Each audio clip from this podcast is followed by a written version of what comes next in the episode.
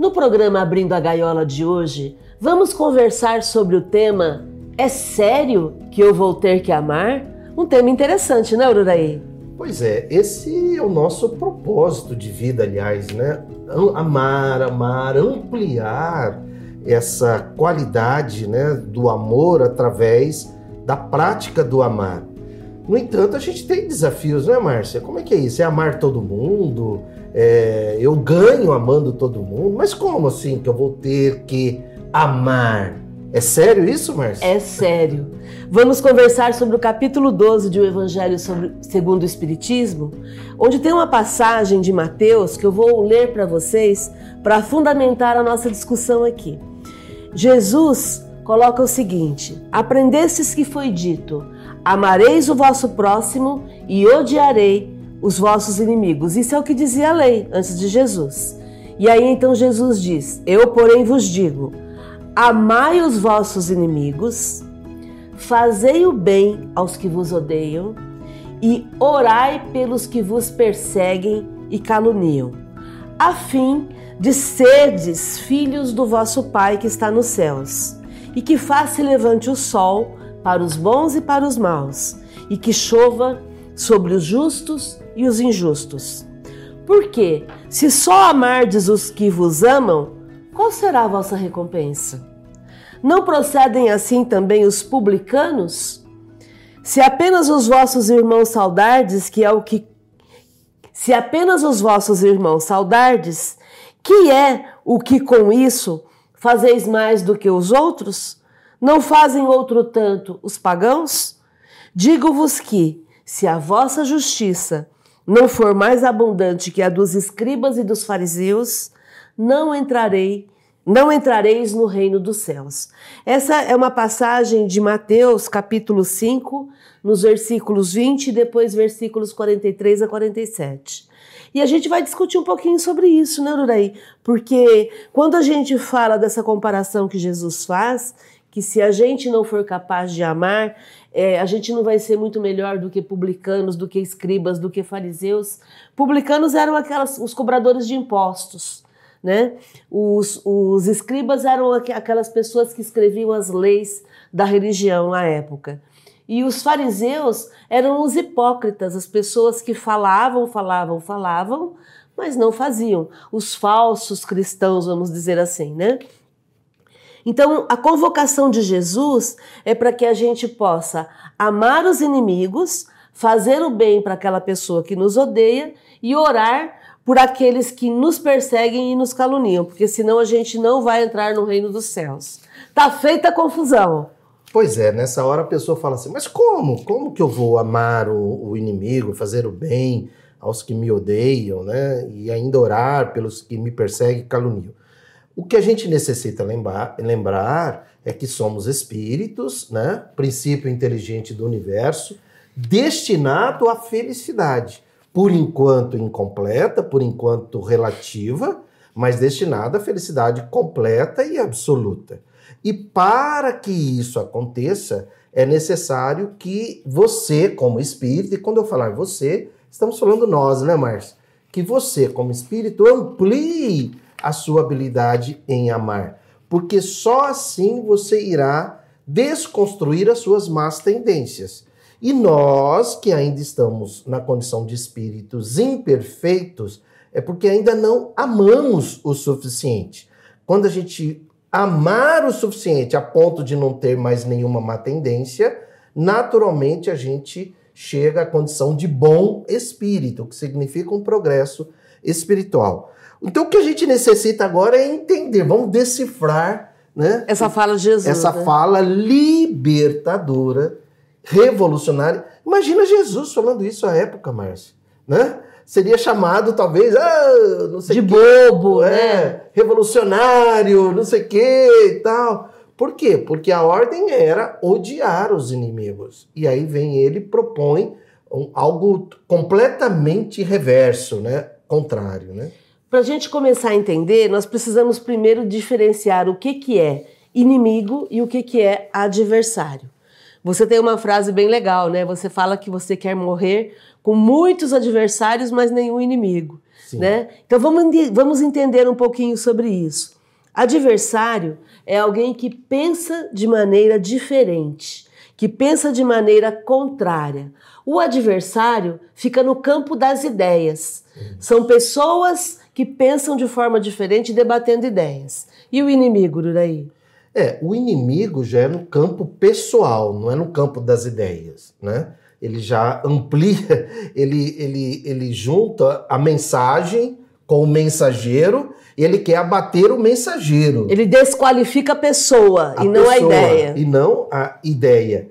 E é importante a gente aprender isso, quer dizer, se você está aqui na sua vida, na sua existência, de uma forma omissa, alienada, porque você não quer gerar confusão, ah, eu quero ficar de bem com todo mundo, você não vai querer ter adversário, né? Cara, você vai perder a existência, porque você não está aqui para isso, você está aqui, aqui para progredir, se posicionar, se manifestar, é a questão novecentos e trinta e dois de O Livro dos Espíritos, deixar de ser omisso e ser uma pessoa que se posicione, como diz Jesus, seja o seu falar sim, sim, não, não. Quando você começa a se posicionar, você começa a formar adversários ao seu redor. Por isso que eu falo, morra com... Quanto mais adversários você... Quando você morrer, quanto mais adversários você tiver, significa que você se posicionou. Olha Jesus, imagine, até hoje, até hoje Jesus tem milhões de adversários. Agora, inimigo nenhum, porque a inimizade é quando alguém te ataca pessoalmente e aí você entra nessa mesma sintonia e reage também com ataque pessoalmente a ponto de criar uma inimizade. Então você tem por obrigação, né, de criar adversários, mas também, entre aspas, por obrigação, de não ter nenhum inimigo, seguindo aqui o que Jesus nos propõe. Entenda que ao amar o inimigo, você vai torná-lo um adversário. Então esse exercício proposto por Jesus de amar o inimigo é exatamente para que a gente possa conversar com essa pessoa e trocar ideias. E aí, no campo das ideias, tudo bem se a gente for adversário. O que não pode é haver reciprocidade do ódio que foi emitido pelo outro. Então, o outro tem todo o direito de me ver como um inimigo. Ele pode não gostar de mim e querer me aniquilar. Tá tudo certo. É um direito que o outro tem. Eu é que não posso entrar na reciprocidade desse ódio, porque se eu entrar nessa reciprocidade, aí está estabelecida uma situação de inimizade.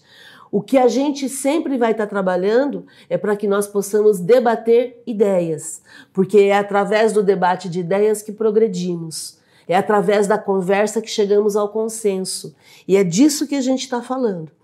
E o Kardec vai estabelecendo esse... Esse estudo, é, é, explicando para a gente, esse texto é brilhante de Kardec, né? É, quando ele vai falar sobre retribuir o mal com o bem, é, ele vai falar que o princípio da caridade é amar o próximo, mas a aplicação sublime do princípio da caridade é amar o inimigo. Por quê? Porque é fácil amar quem está ali do teu lado e concorda com tudo em você. Eu quero ver amar alguém que quer você aniquilado, que quer que você suma da frente, que é o teu inimigo. Então, aí a gente vai ter que entender o contexto da palavra amor proposta por Jesus, né, Ururaí? Sim, e essa questão da luta de ideias que Kardec nos convoca no capítulo dezoito do livro A Gênese, né? Quando ele diz os tempos são chegados, quer dizer, é o tempo que nós estamos vivendo agora, a luta de ideias. E isso cria adversários. E está tudo certo, né? Está tudo certo. Você tem uma ideia, o outro tem uma ideia contrária, tá tudo bem, não tem problema algum.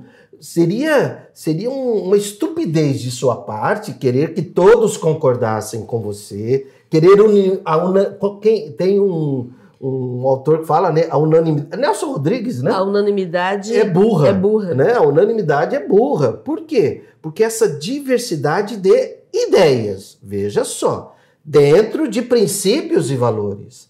Né? Então, por exemplo, se eu sou a favor do amar e uma pessoa a favor do matar, aí já fugiu do campo de princípios e valores, quer dizer, ele tem todo o direito de ter essa ideia... E eu vou, eu vou ficar pensando sobre essa pessoa. Mas se eu quiser gerar uma inimizade com essa pessoa, aí estou ruim. Né? Ainda preciso entender o que é amar ao próximo. Ah, mas e se ele quer me atacar pessoalmente? É um direito dele, mas não entre nessa sintonia. E se eu... afaste. Se afaste, nós vamos falar melhor sobre isso. Se afaste, se proteja. Aliás, Jesus fala sobre isso, né? Vigiai e orai. Ele diz lá, o que diz a lei, que é o judaísmo? Orar. Aí ele vem e traz a vigilância como uma proposta. É de Jesus isso. Vigila... Se você vigia antes de orar, você não vai precisar nem orar depois, né? Se você faz escolhas felizes. E uma coisa também, que já que a gente fala de inimizade, que é ao contrário de uma amizade, as pessoas se iludem muito com amigos, né, Márcia? Ah, meus amigos são tudo na, sua, na minha vida. Mentira. Eles são porque não convivem com você, né? Amigo, você vai lá, sai e tal, em alguns momentos dá umas risadas e tudo mais, só que ele vai para a casa dele e você vem para sua casa. A partir do momento que você convive com a pessoa, que você... É aquele famoso, né, provérbio antigo, comer um saco de sal junto com a pessoa... Aí sim você vai descobrir como essa pessoa é no dia a dia.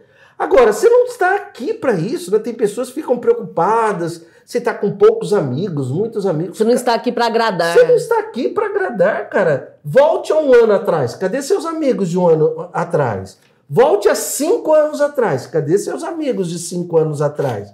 Volte a dez anos atrás, cadê seus amigos de dez anos atrás? Você está aqui para cuidar de você, progredir com seus princípios e, val e valores, se posicionar perante a sociedade, a comunidade e progredir como espírito, porque você nasceu sozinho e vai morrer sozinho. Vamos entender então a palavra amar no contexto colocado por Jesus. Com um amigo... Amar é quando você sente ternura, você sente confiança, existe uma expressão de amizade, uma simpatia. Então existe o prazer de estar junto. Com o inimigo, nada disso acontece. O inimigo lhe quer mal, ele quer te aniquilar. Ele quer, ele pode abusar da sua amizade. É uma pessoa que você desconfia do desejo dela, da, da intenção que ela tem. Então não há esse prazer em estar junto. Exatamente por isso é que existe uma diversidade de sentir, como acontece na física.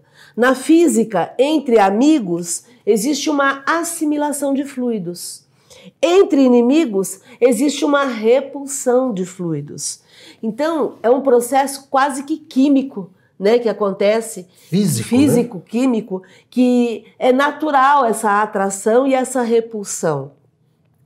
Quando uma pessoa tem um pensamento malévolo, por exemplo, é, quando ela pensa algo ruim, ela impressiona todo o ambiente com esse pensamento. É, ela gera uma pressão sobre o ambiente, ela afeta. O pensamento dela pesa, o pensamento dela abala, o pensamento dela choca as pessoas que estão ali em, em volta. É como se o ar ficasse poluído. Já no pensamento benévolo, acontece o contrário. A pessoa, ela gera uma, um, um ambiente legal, ela envolve todo mundo ali, todo mundo se sente com uma sensação agradável, como se fosse um perfume. Né? Então o pensamento bom, o pensamento benévolo é como se fosse ar puro. Então é por isso que muitas vezes na presença de uma pessoa que é seu amigo, você se sente muito bem, acolhido, afetado positivamente, e quando você está diante de alguém que te deseja mal, você se sente mal, com mal-estar, com falta de ar, inclusive, né?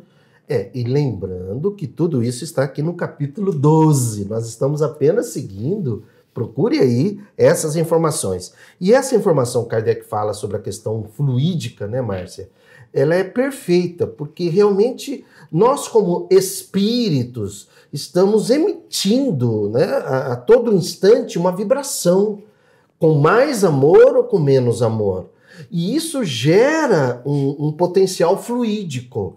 E esse potencial fluídico é que faz com que, ao se aproximar de alguém, a gente se sinta mal ou a gente se sinta bem. Algumas pessoas chegam até a dizer assim, ah, parece até que a gente se conhece de existências passadas. Pode até ser, mas muitas vezes é o quê? Uma identificação de fluidos, uma identificação de princípios, uma identificação de valores, que é assim que acontece no mundo espiritual. Os espíritos felizes ficam juntos, os espíritos infelizes ficam juntos também. Por quê? Porque é uma lei natural é, da vida essa questão de assimilação dos fluidos ou repulsão dos fluidos, né? E fique bem explicado, é, ninguém determina isso, é algo natural, é da física, entendem? Os, os, os semelhantes se atraem emocionalmente, né? Porque é assim que acontece. Acontece na natureza, né? Dessa semelhança identificar, e também no, na vida espiritual. Daí a diferença de sensações que a gente tem diante de um amigo e diante de um inimigo. Diante de um amigo, o coração bate mais forte. Diante de um inimigo, a repulsa bate mais forte, né? Aí a, a proposta de, de Kardec nesse texto é como é que a gente faz então para amar o inimigo? Se Jesus fala lá que eu preciso, é, é, diante de um inimigo, eu preciso amar o inimigo, fazer o bem para alguém que me odeia e orar pelo, por aqueles que me perseguem e que me caluniam, como é que eu faço para amar o inimigo, conforme propõe Jesus? Aí tem alguns pontos que são bem didáticos para a gente entender, né? Bem práticos. É, e sugeridos por Kardec. Por Kardec. Então, primeira coisa, para você amar o inimigo, é não guardar ódio pela pessoa. Quando a gente fala em não guardar ódio, é não guardar ódio, não guardar rancor, não ter desejo de vingança. Por quê? Porque se você tiver desejo de vingança, você vai estar entrando na energia do ódio. Vai estar entrando na mesma vibe, como diz a moçada. Na vibe do ódio, você vai estar se identificando com o ódio. Então, corra disso. Sai fora desse processo de desejo de vingança. É quando alguém citar o nome de uma suposta pessoa para você, né? É só você ver como você reage. Porque se você... né, desejar o ódio para aquela pessoa, o ódio, ele era um sentido aqui de morte, né? Desejar que aquela pessoa morra, ou então rancor, ou então desejo de vingança, ela vai ver, tem gente que fala assim, né? Ah, ah, olha, você lembra de fulano? Ah, aconteceu tal coisa com fulano. Aí a pessoa fala assim, ah, Deus... Ah, Deus é justo. Deus, Deus é justo. Tarda, mas não falha. É. Bem feito. Bem feito. Você perdeu, cara. Você perdeu com isso, porque você não progrediu. Você não progrediu na sua, no processo espiritual de ampliar o seu amar. Aí Kardec continua lembrando. Para a gente amar o inimigo, é perdoar-lhes sem pensamento oculto e sem condições o mal que eles nos causem. Por que que é tão importante o perdão? Porque, na verdade, quando eu perdoo, eu me liberto. O perdão é bom para quem perdoa. Quando você não perdoa, onde você vai, você carrega aquela pessoa e aquele fato. Esse é o ponto. Então, se você quer ser feliz, se nós estamos aqui para ganhar a existência, é importante nós nos libertarmos dessa carga pesada. Pararmos de ficar carregando essa mala cheia de rancor, cheia de desejos de vingança por alguém que em algum momento nos fez mal. É, é simplesmente deixar isso para lá e seguir em frente. E não é esquecer, é. Porque nós não temos Alzheimer, nós não temos demência. Então não, não queira esquecer. Você só sabe que aquela pessoa te fez o mal e você para de se importar com aquilo. É, lembrando que o termo perdão é um termo religioso, não é psicológico. Dentro de uma visão psicológica, é você parar de sofrer pela lembrança de alguém, né? É, é uma indiferença, é uma indiferença. E mais do que isso, você desejar o bem para aquela pessoa, né?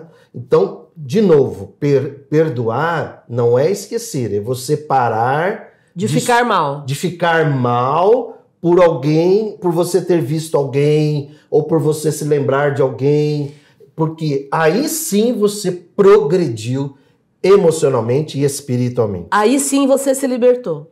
Com certeza.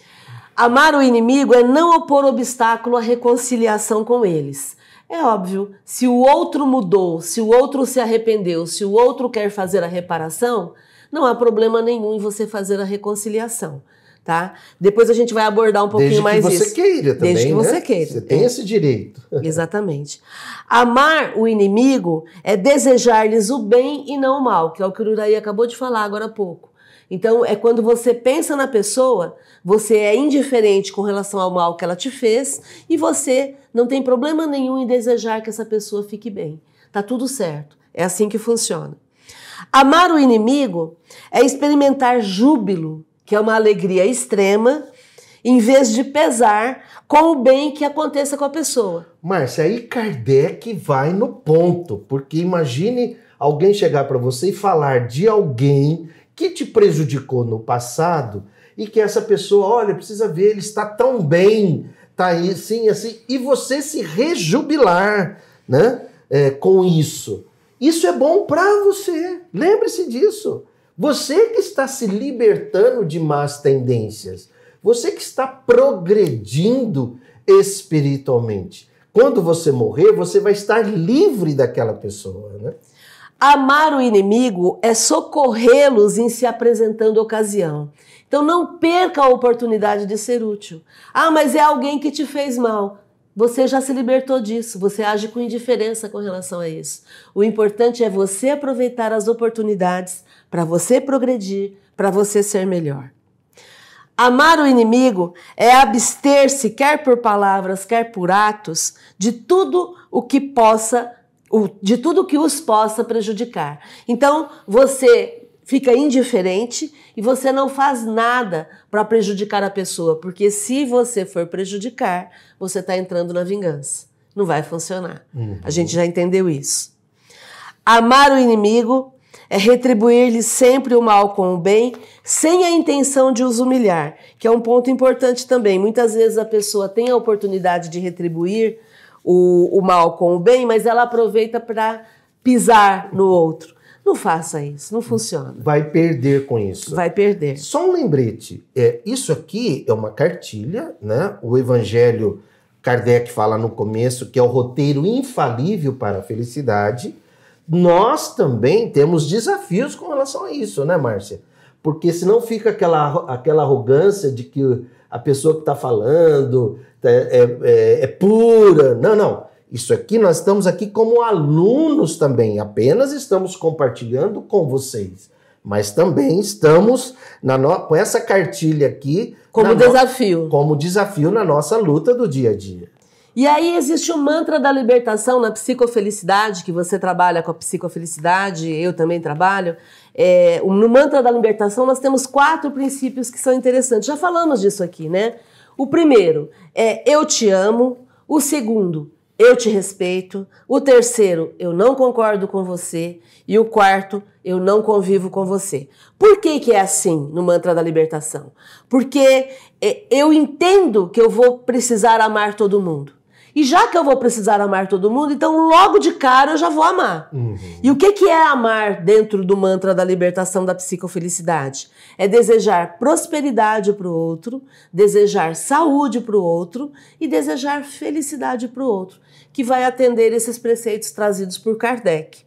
E aí no, no, terceiro, no, no, no terceiro e no quarto princípio do mantra, quando eu não concordo com a pessoa e eu não convivo com ela... E eu escolho não conviver, né? Então, eu escolho não conviver porque está lá no Livro dos Espíritos, na questão novecentos e quarenta, quando Kardec pergunta para os espíritos se, se não é um motivo de sofrimento ter que ficar do lado de alguém que me desagrada.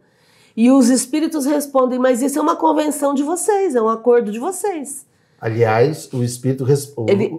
o espírito, os sábios e felizes respondem, acreditas porventura que Deus te constranja? Ele usa esse verbo, te constranja a conviver com quem não tem as afinidades, né? Exatamente. Questão novecentos e quarenta de O Livro dos Espíritos. Então você pode escolher, caso você queira, não conviver com algumas pessoas com quem não existe essa afinidade, né? E aí, como lemos em Kardec agora há pouco, se a pessoa se modificar, se ela é, tentar uma reconciliação e você estiver disposto, aí é a sua hora de fazer a concessão, caso você queira. Tá? O processo sempre é um processo de libertação, né, Ururaí? Agora, estamos falando da, da questão espiritual, né? Quando a gente pensa na vida do ponto de vista espiritual. Para quem apenas vê a vida do ponto material, tudo isso que a gente está falando é quase impossível. Por quê? Porque quem tem o ponto de vista material apenas, para essa pessoa, o inimigo tem que ser eliminado. É um ser nocivo que perturba com que, de quem a gente quer se livrar com a morte. Né? Nenhum interesse a pessoa materialista tem em perdoar. Perdoar para quem é materialista parece uma fraqueza. Parece que ela está é, é, dando o braço a torcer, parece que ela está perdendo. Quem é materialista quer se vingar, quer guardar rancor, é, vê a pessoa como um inimigo. E aqui a gente está falando do ponto de vista espiritual, que é o que importa. Que é libertador. Que é libertador. Sentido, né? Do ponto de vista espiritual, a gente entende o presente, o passado e o futuro.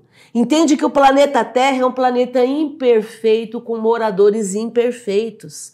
O Kardec chega a dizer moradores maus e perversos. Essa é a nossa população. Um planeta de provas e expiações, onde ainda ele está sendo habitado por esse tipo de pessoa, né? Então a gente entende que essas maldades constituem a, a, a, a percepção das pessoas que são maldosas e que são pessoas que vão provocar provas a serem suportadas por todos nós. Eu entendo do ponto de vista espiritual que se eu elevar o meu ponto de vista da vida material, não ficar só na questão material, Eu, eu consigo enxergar as vicissitudes, os acontecimentos amargos que me acontecem como provas para que eu possa me elevar, para que eu possa aprender. E aí eu entendo que tudo isso vem dessas pessoas, desses homens, dessas mulheres que são ainda imperfeitos, e eu entendo que essas provas vão ser oportunidades de elevação e essas pessoas estão sendo instrumentos para todos nós que estamos aqui na Terra. Ou seja, daí chega um momento em que você já não se ofende mais, né? Já não se sente mais afetado pelos insultos e você vai criar o que se chama de imunidade emocional. A partir daí, eu não vou mais vibrar no ódio, não vou vibrar no, no, no rancor e eu me elevo. Então, respondendo à pergunta que fizemos, é sério que eu vou ter que amar? É o melhor caminho para que a gente possa se evoluir, se tornar uma pessoa melhor. Com todos as, os recursos e habilidades que conversamos aqui durante o programa. Sinta-se abraçada, abraçado, gratidão e felicidade.